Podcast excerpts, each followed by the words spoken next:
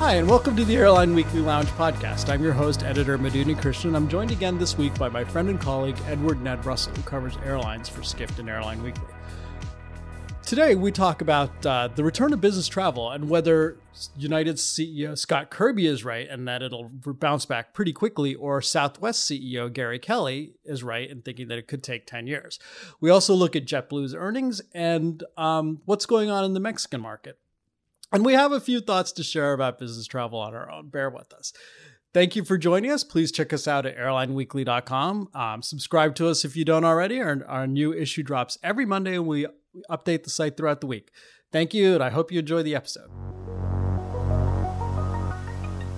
Hey there, Edward Ned Russell. How are you today? I'm good. How are you doing, Madhu? Good, good. I've got business travel on the mind. Let's talk about business travel. Oh, don't we all? Don't we all? So here at the Airline Weekly Lounge, we've been um, we've been following the uh, the first quarter earnings of the U.S. airlines, and we've got a, a widely divergent sort of view of when business travel will recover. Um, on the one hand, there's United Scott Kirby, who's very Pollyanna-ish and saying that it's coming back. It's gonna be it's gonna be back bigger than ever, um, and probably in the second half. And then on the other hand, you've got the Cassandra. You've got uh, you've got Gary Kelly saying it could take as many as ten years. So what what are, what are you hearing, Ned? I mean, I'm hearing everything that you're saying, Madhu. Uh, you know, most of the major carriers seem to be leaning on the second half. JetBlue Airways weighed in today with their earnings, today being Tuesday, and they're similarly expecting some ramp up in the second half. But I don't think, or none of the none of the optimistic outlooks think will be business travel is going to be recovered in the second half. I think Alaska gave the most specific uh, point, and they said they their estimates put about 50% of their business travel back by the end of the year, which hmm. I think would actually be quite a strong recovery for where we are in the pandemic. You know, Alaska didn't go as far to say that it would fully recover in the next few years, but you know, 50% by end of, by end of year is, I think, a good place for them to be. Yeah, yeah, that is. Uh, but you know, you have to ask the question. I mean, the the if people there are a lot of companies that aren't even going to open their offices until after Labor Day. So uh, what I mean, there's business travel. I mean, if you can't have guests in your office, um, how's there's no business travel, right? I mean, no, that that's that's true, Madhu. I think a lot of steps have to have to occur, and, and you know that's outside the control of the airline world, reopening offices and everything. Right you know, some places are open, some places are open if you can prove you've got a vaccine. You know, some places, like you said, are completely closed. There's a lot of questions out there. Though I feel that there is growing pressure in the business community to start reopening and letting people back into offices. I know here in Washington, you know, there's talk of people going back into the offices this summer, government mm-hmm. offices starting to reopen and stuff. But again, that's not necessarily for visitors, but to, to staff. Right. And that the, a key component of business travel is, of course, you know, going to visit clients or going to visit uh, visit uh, prospective clients, and that means going into their offices. And if their offices are closed, then there's no business trip, right? I mean, so so that that's um that is interesting, and you know there has to be Gary Kelly, Southwest CEO Gary Kelly has said, you know there is there will be a structural shift in business travel. That some of that is Absolutely. just not coming back. No, absolutely. I agree with Gary Kelly that there is some structural shift. And you you you cited Scott Kirby on the optimistic side of things. And I I'd like to to caveat what you said that he also thinks there is some structural shift in, yeah, in business travel. That is true. You know, maybe not as much as as uh, Gary Kelly thinks, but he is he does believe some has shifted to Zoom. Though his favorite uh, anecdote is always you know the minute someone loses a, a sale because they did it on Zoom is the minute they start go back on the road.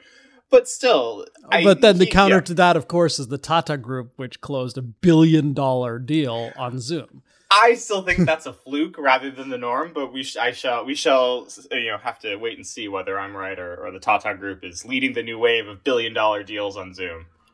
Yeah, well, and the you know the other thing is trade shows, and that's uh, that's another big component of business travel. And when that comes back full force, if it ever does, is anyone's guess. I mean, there's organizers have had some success with this uh, hybrid model uh, somewhat in person, somewhat on online. Um, that of course cuts out the key networking component of, of I think you're forgetting shows. the pent up demand, Madhu. Yeah, yeah, so I think a lot of conferences will maintain the hybrid model for some time, but like on the leisure side, you, salespeople, people, there's pent up demand to get out there, and even if you still have that contract, you want to go to a trade like.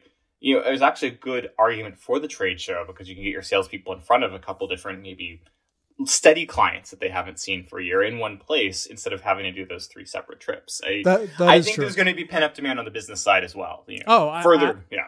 Absolutely, absolutely. But I, I do also think, you know, I was talking to somebody not in our industry who who said uh, that he thinks that uh, that sort of client meeting trip to Europe where you're in a couple of, you know, you're having lunch in one country and dinner in another, that's just gone forever it'll be hard for CFOs to sign off on that again. Hmm. You know? So I agree, a- though. Yeah, that, that'll be interesting to see. I mean, it, you know, we've got years, and whether Scott Kirby's right, and then it'll, you know, we'll see meaningful recovery at the end of the year, or Gary Kelly's right and take ten years. We don't know.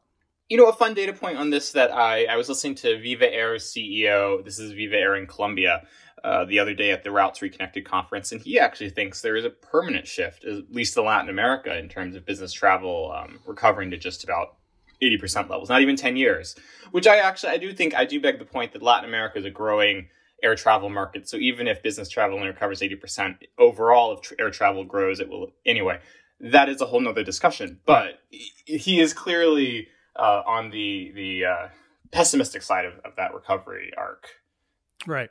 Yeah, I've heard like 60 to 80% that number being thrown out there. I've heard also some people say it'll come back to 110% of what it was, which I mean that that could just be wishful thinking. I I you know, I, neither of us has a crystal ball, but uh, no, no, it will be interesting. Um, but a lot of businesses, a lot of airlines are closely watching this metric because, as we know, they're still hemorrhaging money, and yeah you know, profitability, at least for the big three, requires uh, some level of business and long haul international to come back. As, yeah. as Scott Kirby said, 65% is what they need to recover before they hit profitability. And that's, you know, that's still a good, we're still a good ways from that. Right. And after September 30th, the U.S. government will not be picking up their labor tab. Anymore. That is right. So that they'll have right. to make money. They'll have to make a lot more money than they are now. For sure. For sure. There's a long road ahead still. If uh, if this was a marathon, I'd say we're not even at the halfway point.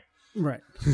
well, let's let's talk. You know, you you you did mention leisure travel. I know you and I didn't discuss this in the pre-call, but like, uh, but uh, there was some news this week with uh, the president of the European Commission, Ursula von der Leyen, and um, saying that uh, the Europe could open for fully vaccinated U.S. travelers soon. No timeline was given, but soon.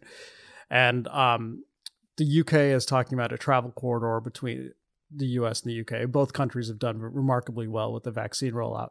Um, this is this was kind of remarkable. I mean, I think you pointed out that United saw its bookings rise what nineteen percent, or flight searches rise nineteen. Flight searches, yes, yeah. yes. On the day that uh, President von der Leyen made that comment, yeah. which is remarkable. It's impressive, but I, you know, I, I think you and I, Madhu, stand out for we're particularly pessimistic about this. I will believe it when I see it. Uh, considering the nature of COVID, it's uh, spikes in countries that thought they were mostly past the worst of it. Yeah. Um, you know, I will believe that the EU is open to vaccinated travelers when it actually is open to vaccinated travelers. And I think it's really hard to plan ahead right now because, like you said, soon. JetBlue said they were launching London service soon in 2019 and we're in 2021 so soon can mean any uh yeah any nature of thing so i i'm europe will open at some point to vaccinated travelers but i'm you know not going to to you know bet the house that it's going to be uh, imminent. Yeah i mean it uh, there there is every sign that the virus is not done with us with the world. I mean you just look at uh, brazil India. Look India. at India. And it, I was going to get to India. India is catastrophic, right? I mean, and right. it wasn't very long ago that India had seemed to bat, um, successfully contain the virus. I mean, you saw carriers like Indigo saying their their capacity was almost back to what it was in 2019, and now the country is like a public health emergency. Right. Um, I mean, yes, I've I've heard reports on NPR about the the healthcare system. All I mean, pretty much on the point of collapsing, which yes. is scary in a country of so many people where the healthcare system is already not as robust as in other places. So yeah, it's terrible, terrible news out of there. So that's, I mean, that's why I'm I'm pessimistic about any country or, or continent, EU, UK, you know, opening up until I literally until it happens. Yeah, that's that's where I stand. I mean, and and Japan, we've talked about this before. I mean, Tokyo is is going through a moderate shutdown right now, less than hundred days before the Olympics starts. So.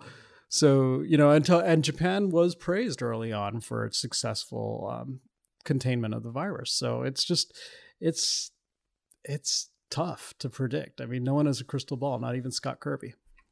Exactly. Exactly.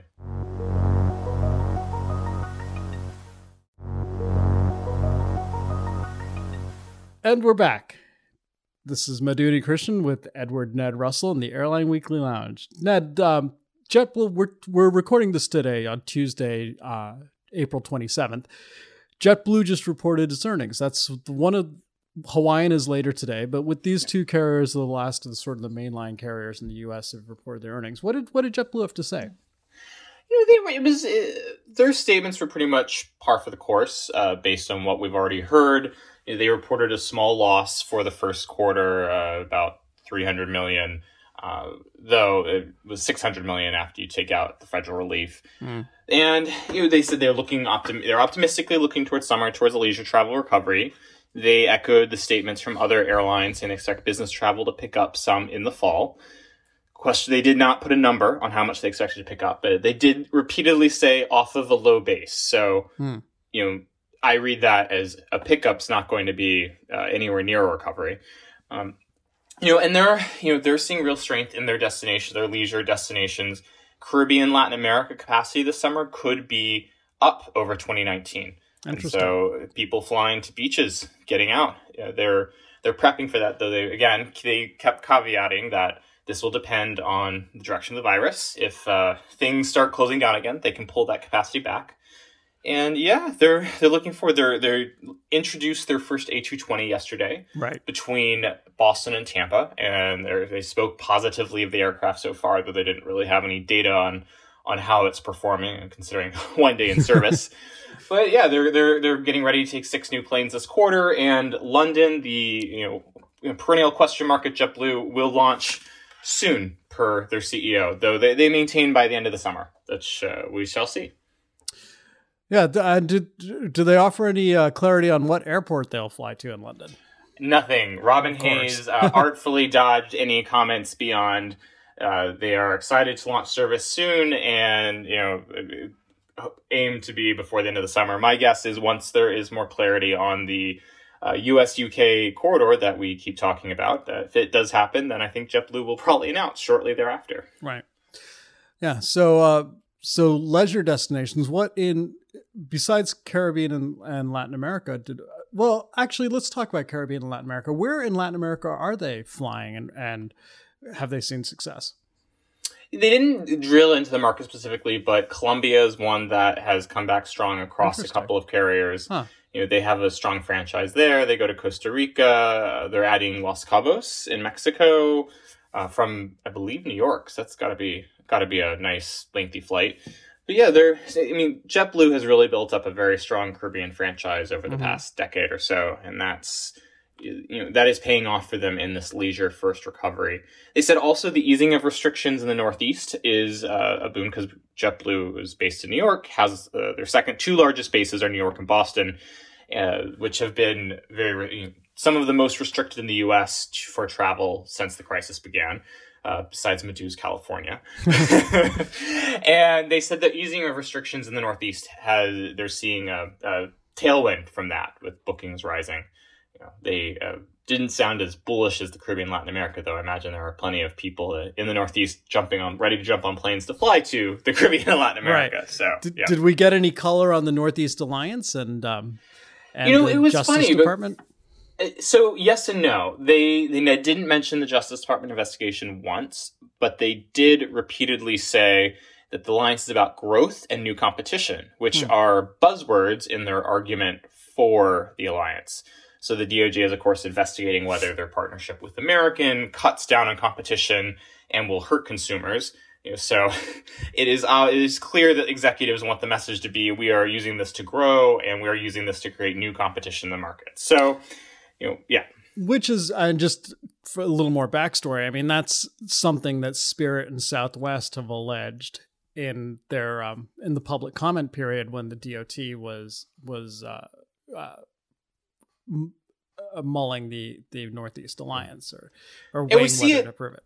And we see it in the announcements that they're both coming out with Madhu. You know, they've announced uh, JetBlue and American have announced over 50 new routes from yeah. Boston and New York out to I want to say summer 2022, but it might be spring 2022, which is a really long horizon for a domestic route. Usually airlines don't announce domestic routes until the season before, so summer would be announced probably early 2022. Yeah, and I think I really think a lot of that is positioning to the DOJ that look, we are going to add new flights if uh, if this stays in place. You've got America, you know, JetBlue going to cities it's never served: Asheville, North Carolina, Kansas City, Missouri, you know, places that they traditionally have have skipped. So I think they're trying to make that case in, in the court of public opinion, if not, and as well as behind closed doors. But uh, yeah, that's uh, it, it, that's what I see out of that. Right. Um, do you did, did they did JetBlue say anything about Na, uh, Washington National? Because one of the remedies that uh, several carriers have suggest have been clamoring for is divestment of slots at at National. No, they didn't actually, which is interesting because I'm, I think that that competition probably has to happen somewhat soon for for divesting slots at it's National and JFK, correct? That's right. Yeah. Yep. Uh, so no, they, they didn't mention it. Uh, all the comments were about growth and new competition in the market. Very, hmm. very well focused. Very, very interesting. Now let's uh, let's let's switch not quite Latin America because it's technically North America, but let's talk about uh, Mexico. We've got some interesting news coming out of Mexico. You covered today um, Aeromexico's rather large fleet restructuring, right, or order yeah, book so, restructuring. Yes. Yeah, so Aeromexico uh, last Friday dropped a release about you know, order with Boeing 28 new aircraft, of course, and they've been in operating under, under Chapter 11 for um, almost a year now. Uh, and so I, I, dove into it. We had the bankruptcy filing, and it turns out that Aeromexico has replaced an order for 54 737 MAXs with uh, one for just 20 aircraft. Uh, they also have another eight, which are coming from Air Lease. Uh, these are all, of course, in front of the bankruptcy court. You know, and Aeromexico in their filings was saying, you know, this is going to save them about $2 billion in capital expenditures. We know one of the big reasons for Chapter 11 is to cut costs. And so it would be a big deal. It's, I would, I would like to say that it's a loss for Boeing, but frankly, all of these aircraft would arrive by the end of 2022. And I wouldn't take it off the table that Aeromexico doesn't lease or buy more of them in the future once they're out of Chapter 11 though right now it, the, the process is clearly to cut expenses and you know shape the near term at the airline right and this is this is all kind of a piece you know i i was listening to volaris's earnings call um, last week and um uh the the executives of Volaris see what's happening in the Mexican market as similar to what happened in 2010 um, when Mexicana declared bankruptcy, and about a third of the the um, of the capacity in the Mexican market just vanished when that airline ceased operation. It took about a year to reabsorb for the market to sort of absorb that and start growing again. And um, Volaris is kind of licking its chops because it sees this is the retrenchment of Aeromexico and Interjet. Who knows what's happening with Interjet? Do you know what's happening with Interjet? Do you... I don't know what's happening with Interjet, though. I, I, have to say I did get to fly them once and I enjoyed it. But I would like to. I I I'd throw it out there. Do you think the reaction by Volaris is more from Interjet's essential de facto closure? They're they're not officially closed, but they're not really flying either. Because if you look at Aeromexico's restructuring, I mean, they're down to they've they've trimmed 19 aircraft. Mm-hmm. Yes, they have this deal for more. Though, though when I spoke to a few people that are familiar with the transaction, they said some of them are going to replace. Aeromexico doesn't seem like they're going to be shrinking that much more. Whereas Interjet took 50 planes out of the market when they shut right. down. So I'm really wondering if Volaris is going more after Interjet's share than Aeromexico's share. But that's yeah. yeah no, your you're, thoughts? You're you're probably you're probably exactly right, and they're probably just shoveling some dirt on Aeromexico while they can. You know, yeah, why not? While it's down, why not? right. So so Aeromexico's down, like you know, got other fish to fry and isn't focusing on Volaris. Interjet can't pay its fuel bill or whatever is happening this week, and um, and so Volaris and Viva Aerobus are stepping up and think that they can fill that vacuum that's left by by these other two carriers, um, and and start you know start growing again. And then and and as well they, they you know Volaris thinks it can uh, snatch more bus bus customers and convince them to uh, not snatch them but actually convince bus passengers to start flying flying instead of taking the bus which um is, has been their strategy for many years now oh yeah it's it's a long-standing argument that they've made yeah, it, it's it, it's interesting the shifts though. I I see you know I think what what I would perceive is you know Aero Mexico is going to retain the higher end and business portion of the Mexican market, and Volaris is uh, looks like it's on track to become the dominant budget carrier in the country. Where you, you know, Viva Aerobus is growing, but yeah. remember, Viva is Aerobus is, is a much smaller base than Volaris was. So, you know, their growth, even if uh, I was looking at March, it was over forty percent ASMs versus 2019. But again, it's mm-hmm. a much smaller base, so that you know you have to take that into account you know, it, it, seems like the market is set up to become something close to a duopoly with Aeromexico and Volaris as dominates, and then Viva as sort of the third carrier. Um, yeah. But, you know, the, in my opinion, completely. That seems, but that seems the trajectory we're on. No, I think you're right. And Volaris um, had some interesting things to say about uh, Central America. I mean, a lot of their franchise was going south, right? Like taking, yeah. um, but uh, that region has been in various kinds of lockdown and restrictions, so that franchise is over, but are at least like not as important as its domestic Mexico market. Some of its northbound flights to the U.S. have been, um, you know, either suspended or scaled back. They're starting to grow again in Texas and and Nevada. Um, but, I thought Nevada was an interesting one where they, they you actually mentioned it in your piece uh, yeah. where they, they said it talked about Reno, Vegas. Uh. Right. I, I I think it's uh it's Mexicans coming north for um, for leisure travel, and some some local origin traffic going um, south. Um, the the uh, so so yeah, they but the, the, there was another interesting thing. Thing they kind of buried the lead a little bit. They're they're planning to start a new subsidiary in El Salvador, which um, would be similar to their Costa Rica operation. Um, and it would be mainly flights between El Salvador and Mexico and El Salvador and the U.S um, which is a niche I didn't think really needed to be filled, but uh, Volaris. Doesn't Avianca still have their San Salvador hub? I mean, assuming it wasn't cut in bankruptcy. right. So, so they see that market as ripe for low cost competition. Um, so they they they plan to have an AOC by the end of the year and start operating flights from El Salvador as Volaris El Salvador. Which... Well, they certainly have the planes coming. Uh, we we forgot to mention that they signed true. a lease deal for eight new A320 neos last week. So you know, Volaris is going to be adding 11 new aircraft this year, at right. least to date. That could still change. That could still change. I mean, so they they already plan to add three directly to their fleet, and they're adding, as Ned said, eight more that they're leasing, and they can flex that up. Um, based on capacity. And they've been very good about flexing capacity up and down. I mean, they ha- they had to take a lot of capacity out of their system in in January as in response to um, a COVID outbreak in Mexico, and but they've added that ball back in March and, and April. So they, they they they feel like they can go up and down, which is which is a good place to be in. Yes, for sure. Flexibility is the key to uh, to getting through COVID, I think. And leisure markets.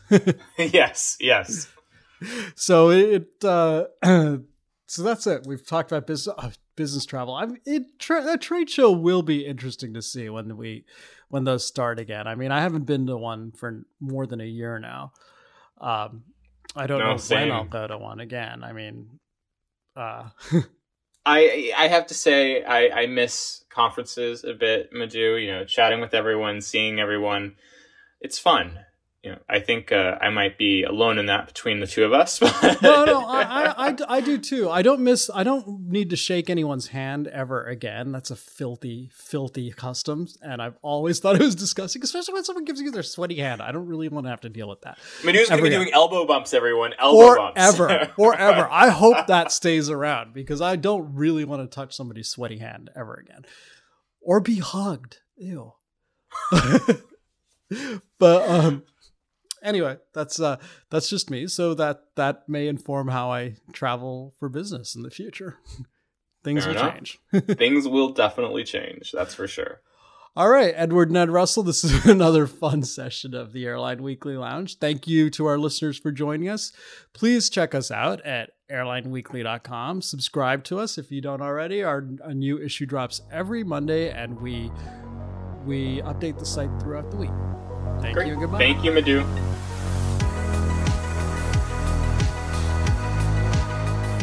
Thank you for joining us for this week's episode of the Airline Weekly Lounge podcast. Should you have comments or questions, drop editor Madhu Unnikrishnan a note at mu at skift.com. And of course, check out airlineweekly.com for a new issue every Monday and updates on the latest airline news throughout the week.